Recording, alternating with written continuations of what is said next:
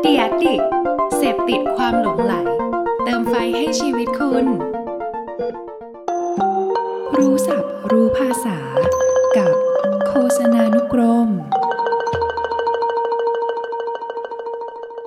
คำศัพท์ในวันนี้คือคำว่า lead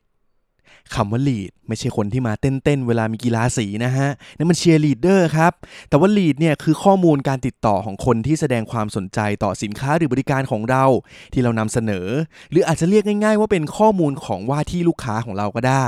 ซึ่งนิยมอย่างมากในธุรกิจสินค้า high involvement นะครับเช่นบ้านรถยนต์เป็นต้น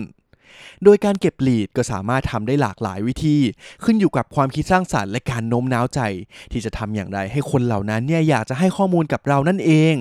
แต่เมื่อได้ lead มาแล้วอีกหนึ่งความท้าทายที่เกิดขึ้นคือแบรนด์ต่างๆจะต้องหาวิธีการในการเข้าถึงกลุ่มลูกค้าเหล่านี้และโน้มน้าวเขายังไงให้สนใจซื้อสินค้าหรือบริการของเราและตัดสินใจซื้อนั่นเองครับ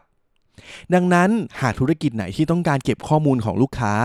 ลองหาไอเดียดีๆเพื่อให้ได้ลีดที่มีคุณภาพมาให้ได้กันนะครับ